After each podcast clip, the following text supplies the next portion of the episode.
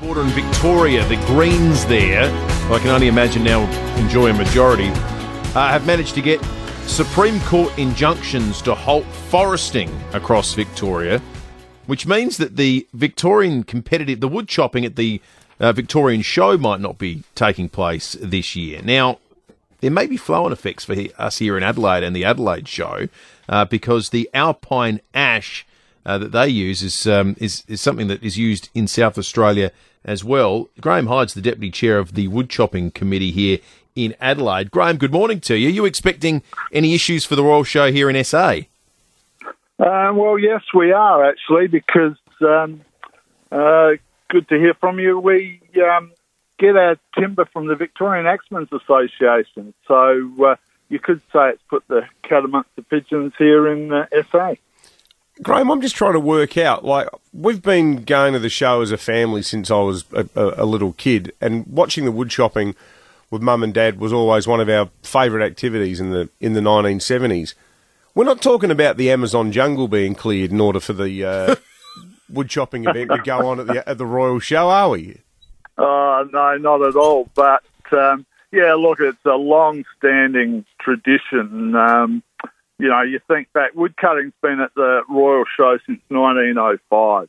So, um, uh, huge tradition, and most families, look, most grandparents who have the honour of taking grandchildren to the show love the woodcutting because they can sit down for five minutes or ten minutes and have a breather. Yes, So, exactly. um, everyone watches it. You know, it's uh, it, it's a wonderful tradition, and uh, you know, everyone loves to come and uh, sit and watch for ten minutes. Not all day, but just bits and pieces of the wood chopping. Hey, Graeme, can I ask the ignorant uh, non-wood chopping aficionado question?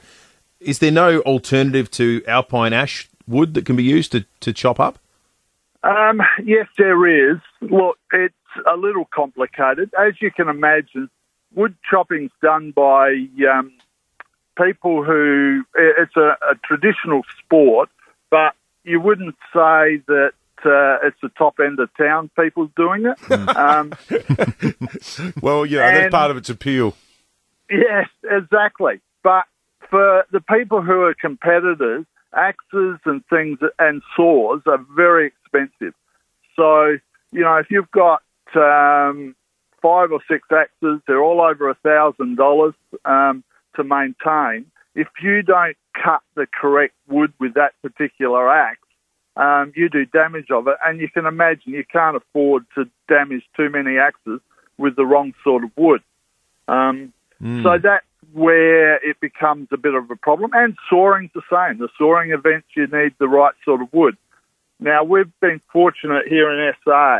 Um, I'm speaking with um, the SA Forest Products Association. Nathan Payne's helping out. Um, and we're trying to look at cutting radiata pine. Um, and if we can do that, we'll be able to continue on with the wood cutting here. So the old, the standard one that's grown as, as like plantation timber in the southeast and in Kuitpo and places like that. Correct, correct. Yeah, look, we do. From Victoria, we get um, mountain ash or woolly butt. Um, fantastic timbers and very exciting to cut. Um, radiata won't be as exciting if we can go down that track. The trouble is the forestry here in this state takes the timber a little bit earlier, cut it um, before it grows out to the diameters that we want. So it's made it a little difficult to get the right sizes for what they cut because the guys cut through, you know, 300 millimeter thick logs. I just don't know how they do it. It's just phenomenal to watch.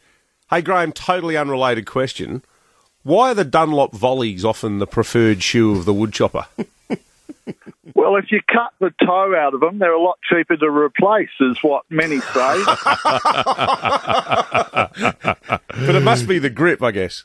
yes, no, look, it is. It's the grip, um, the particular grip of the, um, it's a sort of herringbone grip on Yeah. the bottom of the volley is perfect for wood cutting. Um, it's interesting when we have international teams come here. The first thing they do is they race out and buy some Dunlop volley to get the grip when they're standing on the logs. It's a good shoe. Well, hopefully this is all sorted out because uh, September will be here before we know it. The way the years go, we're halfway through March already. Good on you, Graeme. Lovely chatting to you, mate. Graeme Hyde, Deputy Chair of Wood Chopping Committee. I like the, uh, the, the the comment about not being the top end of town, um, and in a in a positive way too.